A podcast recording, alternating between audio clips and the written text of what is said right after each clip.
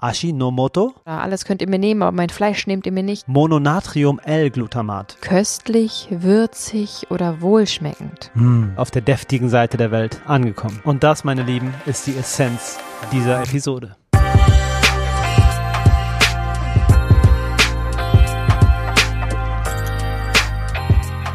Sei gegrüßt und willkommen zu einer neuen Episode von Vegan Gesund mit Grund. Der Podcast. Mein Name ist Fabi. Und ich bin die Juju. Wir freuen uns sehr, dass du dir die Zeit genommen hast, dich hinsetzt oder losläufst oder loskochst oder was auch immer du tust und uns dabei dein Ohr schenkst. Ja, vielen, vielen Dank auch, dass du dich mit diesen Themen auseinandersetzt, mit denen sich viele heutzutage leider noch nicht auseinandersetzen wollen. Und wir freuen uns ganz besonders, dass wir zusammen wachsen, ihr euch informieren wollt und euch die Zeit nehmt, euch weiterzubilden. Das ist richtig cool. Das stimmt, ja. Und wir würden uns auch freuen, wenn ihr euch jetzt mal kurz die Zeit nehmen würdet nach dieser Episode und uns eine Bewertung geben würdet für unseren Podcast. Denn das hilft uns wirklich sehr und es sind ja wirklich nur ein paar Klicks. Genau, einmal kurz zu Apple Podcast rüber swipen, zwei Sätzchen schreiben, im besten Fall fünf Sterne geben und uns damit ein breites Lächeln ins Gesicht zaubern. Absolut. Das wäre richtig, richtig lieb. Aber jetzt lass uns starten. Yes. Viele haben nach der Umstellung auf die vegane Ernährung das Problem, dass das Gemüse zwar wunderbar köstlich schmeckt, man sich Mm. glücklich und erleichtert fühlt, froh, diesen großen Schritt gemacht zu haben und äh, ja, ich sag mal, endlich auf 100% vegan umgestiegen ist und dieses Gefühl ist wirklich unbeschreiblich. Auf jeden Fall. Aber irgendwas fehlt. Irgendwas fehlt. Der Grund, warum viele einem sagen, ich kann ja auf alles verzichten, aber nicht auf den Käse oder ich kann auf alles verzichten, aber mein Fleisch nehmt ihr mir nicht. Es schmeckt zu lecker. Diese Sätze können wir durchaus verstehen, denn natürlich schmecken diese Lebensmittel lecker und auch uns haben die wunderbar geschmeckt und nur weil man irgendwie immer noch auf diese Lebensmittel Lust hat, was den Geschmack angeht, ist man kein schlechter Mensch, um Gottes Willen. Es fehlt dieses vollmundige, dieses würzige, deftige, dieses Mm. schmackhafte, Mm, aromatische. ganz genau. Irgendwie, ja, wird das eben vermisst und das ist auch der Grund, warum oft Leute eben rückfällig werden oder ja, sagen, dass sie auf ihren Käse nicht verzichten können oder alles könnt ihr mir nehmen, aber mein Fleisch nehmt ihr mir nicht. Ähm, das sind Sätze, die man immer wieder hört und die es vielen Leuten einfach schwer macht, den kompletten Umstieg zu wagen. Ja. Wir können das wirklich nachfühlen. Wir wissen, wovon du nachts heimlich träumst. Du musst dich dafür nicht schämen. Was dir fehlt, ist Umami. Die vier Geschmäcker. Sauer, süß, salzig und bitter kennst du. Aber auf der Zunge ist noch Platz für einen fünften Geschmack. Das stimmt. Anfang des 20. Jahrhunderts hat der japanische Chemiker Kikunae Ikeda die reinste Form des Glutamats aus Algen extrahiert. Er war auf der Suche nach dem fünften Geschmack, den er aufgrund seiner eigenen Essenserfahrung vermutete. Daraufhin begann er mit seinem Geschäftspartner mit der industriellen Produktion von Mononatrium-L-Glutamat, welches sie als äh, kristallisiertes Salz mit dem Namen Ashinomoto, auf Deutsch Essenz des Geschmacks, auf den Markt brachten. Glutamat? Oh nee, das ist doch dieses Zeug, was total ungesund ist. Die Reaktion kann ich verstehen. In Fertigprodukten ist zu viel Glutamat vorhanden, das stimmt. Was wir wollen, ist die Glutaminsäure aus pflanzlichen Lebensmitteln. Das Wort setzt sich aus den japanischen Worten umai und mi zusammen, was übersetzt so viel heißt wie köstlich, würzig oder wohlschmeckend. Umami wird durch die Aminosäure Glutamat vermittelt, die vor allem in stark proteinhaltigen Nahrungsmitteln wie Fleisch, Fisch oder Käse vorkommt. Aber auch Pilze, vor allem Steinpilze, Shiitake und Maitake-Pilze, fermentiertes Soja, Lupinen, Linsen- oder Erbsenmiso, reife oder getrocknete Tomaten, Sojasauce, Brühe, Hefeextrakt oder Selleriesaat, all diese Lebensmittel enthalten die Umami vermittelnde Substanz.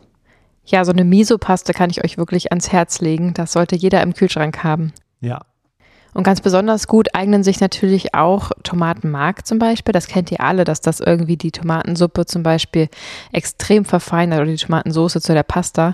Denn das ist natürlich die Essenz der Tomate, also sprich auch die Essenz der Uma des Umamis, denn ihr zieht ja das ganze Wasser raus. Genauso wie getrocknete Tomaten oder auch getrocknete Pilze, denn das Wasser verwässert natürlich nur unnötig und so kommt ihr an die Essenz der Glutaminsäure. Mhm. Und wie das am Ende in der Praxis funktioniert, erfahrt ihr am Ende der Folge. Ganz genau. Es gibt noch einen kleinen Side-Fact, den ich gerne mit euch teilen möchte. Der Geschmacksträger Glutamat ist als Glutaminsäure in einer nicht gerade geringen Menge auch in der menschlichen Muttermilch enthalten. In Kuhmilch dafür gar nicht. Mhm. Ihr seht also, ihr müsst in der veganen Küche auf keinen Fall auf den deftigen Geschmack verzichten. Und das, meine Lieben, ist die Essenz dieser Episode. Fabi? Ja. Aber warum hat jetzt dieses Mononatriumglutamat, kurz E621, wenn ihr mal auf die Rückseite der Verpackung der meisten industriell hergestellten Lebensmittel schaut, so einen schlechten Ruf? Das ist eine sehr gute Frage, liebe Juju. ähm, Glutamate sind aufgrund von Studien von den Gesundheitsbehörden der USA und den meisten Ländern Europas als gesundheitlich unbedenklich eingestuft. Mhm. Generell hat ein chemisch hergestelltes Produkt keine Nährstoffe und kommt geschmacklich niemals an die Glutaminsäure aus der Pflanzen- und Pilzwelt an. Dazu kommt natürlich, dass es Menschen gibt, die Glutamat unverträglich sind. Warum es so einen schlechten Ruf hat, kann ich dir gar nicht ganz genau beantworten. Naja, okay, das ist natürlich dann ganz klar begründet darin, dass eben die Nährstoffe fehlen, oder? Weil da verschenkt man sich ja echt was. So eine Essenz, wie schon gesagt, zum Beispiel aus den Pilzen, hat natürlich nicht nur Glutaminsäure, sondern auch noch viele andere wertvolle Nährstoffe, die einem einfach so flöten gehen. Und natürlich ist es gerade unter den Kulinarikerinnen ein bisschen verpönt, auf dieses ja, billige, schnelle Hilfsmittel zurückzugreifen, statt sich die Mühe zu geben, dem echten Handwerk nachzugeben und zum Beispiel vier Stunden lang ein Sud anzusetzen mhm. und stattdessen so einen Löffel chemisches Pulver da reinzukippen. Mhm, verstehe. Aber der Zweck heiligt die Mittel. Also wenn es dann ein veganes Ersatzprodukt ist, was letztendlich immerhin kein Tierleid unterstützt und immerhin trotzdem der Umwelt immer noch besser tut als ein tierisches Lebensmittel, dann ähm, finde ich, kann man das ruhig ab und an mal machen. Aber mit dieser Unverträglichkeit sagst du was. Ich mhm. erinnere mich gerade daran, dass ich in meiner Kindheit, ich glaube, es waren genau dreimal vor einem asiatischen Restaurant die asiatische Nudelfanne wieder mir mal durch den Kopf gehen lassen habe. Oh, okay. Weil ich das irgendwie nicht vertragen habe. Und wir haben damals gedacht, okay, das ist, muss ja irgendwie Zufall sein. Da sind wir nochmal irgendwann mit der Familie da essen gegangen. Mhm. Wir haben damals gedacht, okay, das war jetzt bestimmt Zufall und ich hatte irgendeine Magenverstimmung. Mhm. Aber beim nächsten Restaurant oder Imbissbesuch hatten wir das gleiche Spiel noch einmal. Okay. Also ich würde fast behaupten wollen, dass ich, glaube ich, als Kind schon eine Unverträglichkeit gegenüber Glutamat hatte. Ja, klingt naheliegend. Aber war es denn ein fleischiges Gericht? Weißt du das noch? Oder war das schon fleischfrei damals?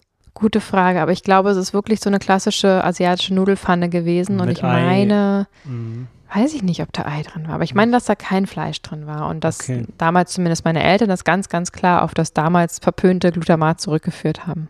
Und bis heute habe ich ehrlich gesagt das nicht großartig weiterverfolgt, mir solche Pfannen zu bestellen. Okay, einmal geprägt, dauert lange zum Entprägen. Absolut. Ich, ich glaube, wir haben alle irgend so ein Kinderessen, Kindergartenessen, was wir irgendwie nicht mehr anrühren wollen, weil wir damals ähm, ja, mussten. Ich ja. habe immer noch Probleme mit der roten Beete zum Beispiel. Mhm, Wir nähern stimmt. uns an, aber ich musste es halt damals jede Woche aufs Neue testen und kosten. Und naja, das führte dazu, dass ich nicht unbedingt der große rote Beete-Fan wurde. Ja, kann ich nachfühlen. Ich habe dasselbe mit Aubergine gehabt, mm. bis ich dich kennengelernt habe und du dann die so zubereitet hast, wie sie kö köstlich geschmeckt hat, weil die war so von der Konsistenz immer so labberig und so nicht greifbar für mich. Ich habe es nicht verstanden, mhm. warum das so geschmeckt hat. Und du hast es dann halt auch gut gewürzt und danach halt noch scharf angebraten und dadurch kamen diese Röstaromen und Umami. Umami, genau. Das, krass, ja. Und das hat es dann äh, rausgerissen für mich. Ja, da haben wir auf jeden Fall auch ein paar richtig gute Auberginen-Rezepte auf unserer Instagram-Seite. Vegan, gesund mit Grund. Guckt gerne mal vorbei. und holt euch eine schöne Ladung Umami ab. Das war der theoretische Part. Wie könnt ihr aber jetzt eure Fleischeslust befriedigen? Oder wie wir jetzt gelernt haben, wie könnt ihr euren Appetit auf Umami stillen? Wir haben euch ja zu Beginn sozusagen schon eine Einkaufsliste gegeben äh, an Dingen, die ihr euch besorgen könnt und immer zu Hause haben könnt, um nach Lust und Liebe eure Gerichte mit ein bisschen mehr Umami zu versehen. Lust und Liebe klingt super. Wie meinst du das? Es, äh, es heißt normalerweise Lust und Laune, aber das L kann man gut, das, das L-Wort kann man austauschen. Habe ich Lust und Liebe. Ist gut. Okay, ihr könnt es nach Lust und Liebe austauschen. Ähm, und es gibt sogar, habe ich mal gehört, so eine Umami-Paste irgendwie, wo ja wie so ein Tomatenmark einfach Umami drin ist. Und dann Hm. macht er das einfach mit ins Gericht. Denn wie gesagt, ähm, es soll ja gar nicht danach schmecken, sondern es wirkt einfach als Geschmacksverstärker. Cool. Und da haben wir auch auf unserer Instagram-Seite das ein oder andere tolle Umami-haltige Gericht, was uns immer ganz gut rettet, wenn wir dann mal wieder diese sogenannte Fleischlust entwickeln, die Mhm. zu keinem Zeitpunkt was damit zu tun hat, dass wir Tiere essen wollen, denn bis heute haben wir da eine echt starke Abneigung gegen und haben da gar keine Lust drauf. Es geht halt um den Geschmack und den befriedigen wir mit Hau mal raus. zum Beispiel mit unseren Teriyaki-Soja-Medaillons süß-sauer. Hm. Oh mein Gott, Leute, das ist so, so lecker. Richtig wild. Das Rezept habe ich erst vor kurzem entwickelt und habe mich wirklich lange vorher gesträubt, denn ich hatte ein bisschen Respekt davor, muss ich ganz ehrlich sagen. Für jede und jeden von euch, die da draußen schon mal Teriyaki-Soße gegessen haben, das ist eine echte Umami-Abfahrt. Und dafür habe ich einfach diese Soja-Medaillons genommen. Das sind diese echt knochenharten, komischen Dinger in der Tüte, die man aber, ähm, wenn man sie mit Brühe aufkocht und mit verschiedenen Gewürzen, die ich auf der Instagram-Seite ganz genau beschreibe, zum Leben erwecken kann und zu so einer Art Fleischgrundlage, Konsistenz äh, zubereiten kann. Und dann wird einfach nur noch die Teriyaki-Soße, bestehend aus Agavendicksaft, Knoblauchzehe, frischen Ingwer, Sojasauce, Wasser, Zitronensaft, Maisstärke, Zwiebelpulver und zum Garnieren etwas Sesam oder Lauchzwiebeln, Schnittlauch verwendet. Das alles zusammengemischt und aufgekocht ergibt die Teriyaki-Soße. Und die gebt ihr dann über diese wunderbaren Sojamedaillons. Steckt sie, wenn ihr wollt, noch auf einen Spieß, ein paar Glasnudeln dazu, ein bisschen Sojabohnen und Möhren oder Gemüse, worauf ihr Lust habt. Und dann Ciao Kakao. Oh, ich brauche das Gerät vom Zahnarzt, was den Speichel abzieht. Sehr lecker, schön beschrieben, klingt wunderbar. Schaut gerne vorbei, holt euch die Inspiration und es ist wirklich zum Umhauen, denn ich spreche aus erster Quelle, aus erster Hand. Ich bin nämlich derjenige, der es mal verkosten darf. Lucky me. Absolut. Aber man muss auch dazu sagen, dass du das ein oder andere Mal auch mehr oder weniger kalt essen musst, weil wir es natürlich vorher immer erst schön in Szene setzen und fotografieren für euch. Das sieht keiner so. Danach ne? muss ich dann direkt das Rezept schreiben, damit ich es nicht vergesse, beziehungsweise ich schreibe immer dabei schon mit. Ich habe so ein kleines Notizbuch und dann notiere ich mir alles, habe die Küchenwaage da stehen, um wirklich alles ganz genau für euch zu notieren, damit es auch wirklich gut gelingt und gelingsicher äh, für euch in der Küche funktioniert. Das stimmt. Und Ja. wenn wir schon mal darüber reden, ich würde mich übrigens total freuen, wenn ihr nachkocht. Das höre ich ja ganz, ganz oft auf Instagram, dass ihr es- dass nachgemacht habt, wenn ihr es auch fotografiert und mir schicken würdet. Gerne natürlich in eure eigene Story packt oder sogar postet und mich verlinkt. Oder aber auch mir einfach ein Foto davon schickt, weil ich freue mich da wirklich sehr drüber, wenn ihr es danach macht und euch es auch gut geschmeckt hat und ich euch damit glücklich machen konnte. Ein weiteres richtig leckeres Umami-Rezept, was ihr auf unserer Instagram-Seite findet, ist das schnell und einfache Seitan-Basisrezept, aus dem wir regelmäßig ähm, Pasta Seitan machen oder auch äh, Döner herstellen ja. im Ofen als Fackel. Ihr kennt diese langen Spieße, die man mit diesem Schweinefleisch umwickelt. Ähm, das schmeckt wirklich sehr, sehr ähnlich. Denn Seitan ist ja einfach nur das pure Gluten und das richtig gewürzt und mit Wasser und Öl angemischt, äh, ergibt einfach eine richtig, richtig nice Basis. Und ganz ehrlich, diese Seitan-Produkte können schon auch teuer sein. Und diese Seitan-Würste und das alles, das könnt ihr einfach alles ganz günstig zu Hause selber herstellen, auch in großen Mengen in den Kühlschrank stellen und immer wieder davon zehren die Woche über. Naja, ich könnte jetzt ewig so weitermachen. Wir haben auch noch einen ganz tollen Tomatenaufstrich, der auch eine Umami-Bombe ist und so weiter und so fort. Ich achte einfach generell darauf, dass eben die Deftigkeit der Gerichte nicht zu kurz kommt. Ja, sehr cool. Das sind auf jeden Fall zwei richtige Umami-Granaten, die du da gerade beschrieben hast. Ähm, als Tipp, als letzten Tipp, wollen wir euch noch mitgeben, dass ähm, Röstaromen das Geschmackserlebnis vom Umami halt verstärken können. Das heißt, wenn ihr die Sachen noch scharf anbratet und die Umami vermittelnden Nahrungsmittel benutzt, dann seid ihr auf jeden Fall auf der deftigen Seite der Welt angekommen. Oh Mann, du hast gesagt, letzter Tipp, aber mir fällt noch was ein. Okay, hau ruhig raus. Rauchsalz. Hm, stimmt. Rauchsalz oder Rauch Smoked Liquid oder wie Mhm. auch immer man es nennen will, kriegt man wirklich inzwischen in vielen Supermärkten. Ich habe es jetzt zuletzt äh, entdeckt, das stand direkt neben dem Kalamanak-Salz. Ähm, einfach mal in der Salzabteilung schauen, Mhm. denn das schmeckt extrem krass nach diesem Räuchergeschmack und auch das äh, kann das Ganze nochmal krass abrunden. Super, ja. Aber jetzt ist Schluss mit den Tipps. Es reicht. Und wenn ihr genau wie wir jetzt auch Bock habt auf Umami, dann ab in die Küche mit euch, probiert euch aus, seid kreativ und gebt dem Ganzen eine Chance.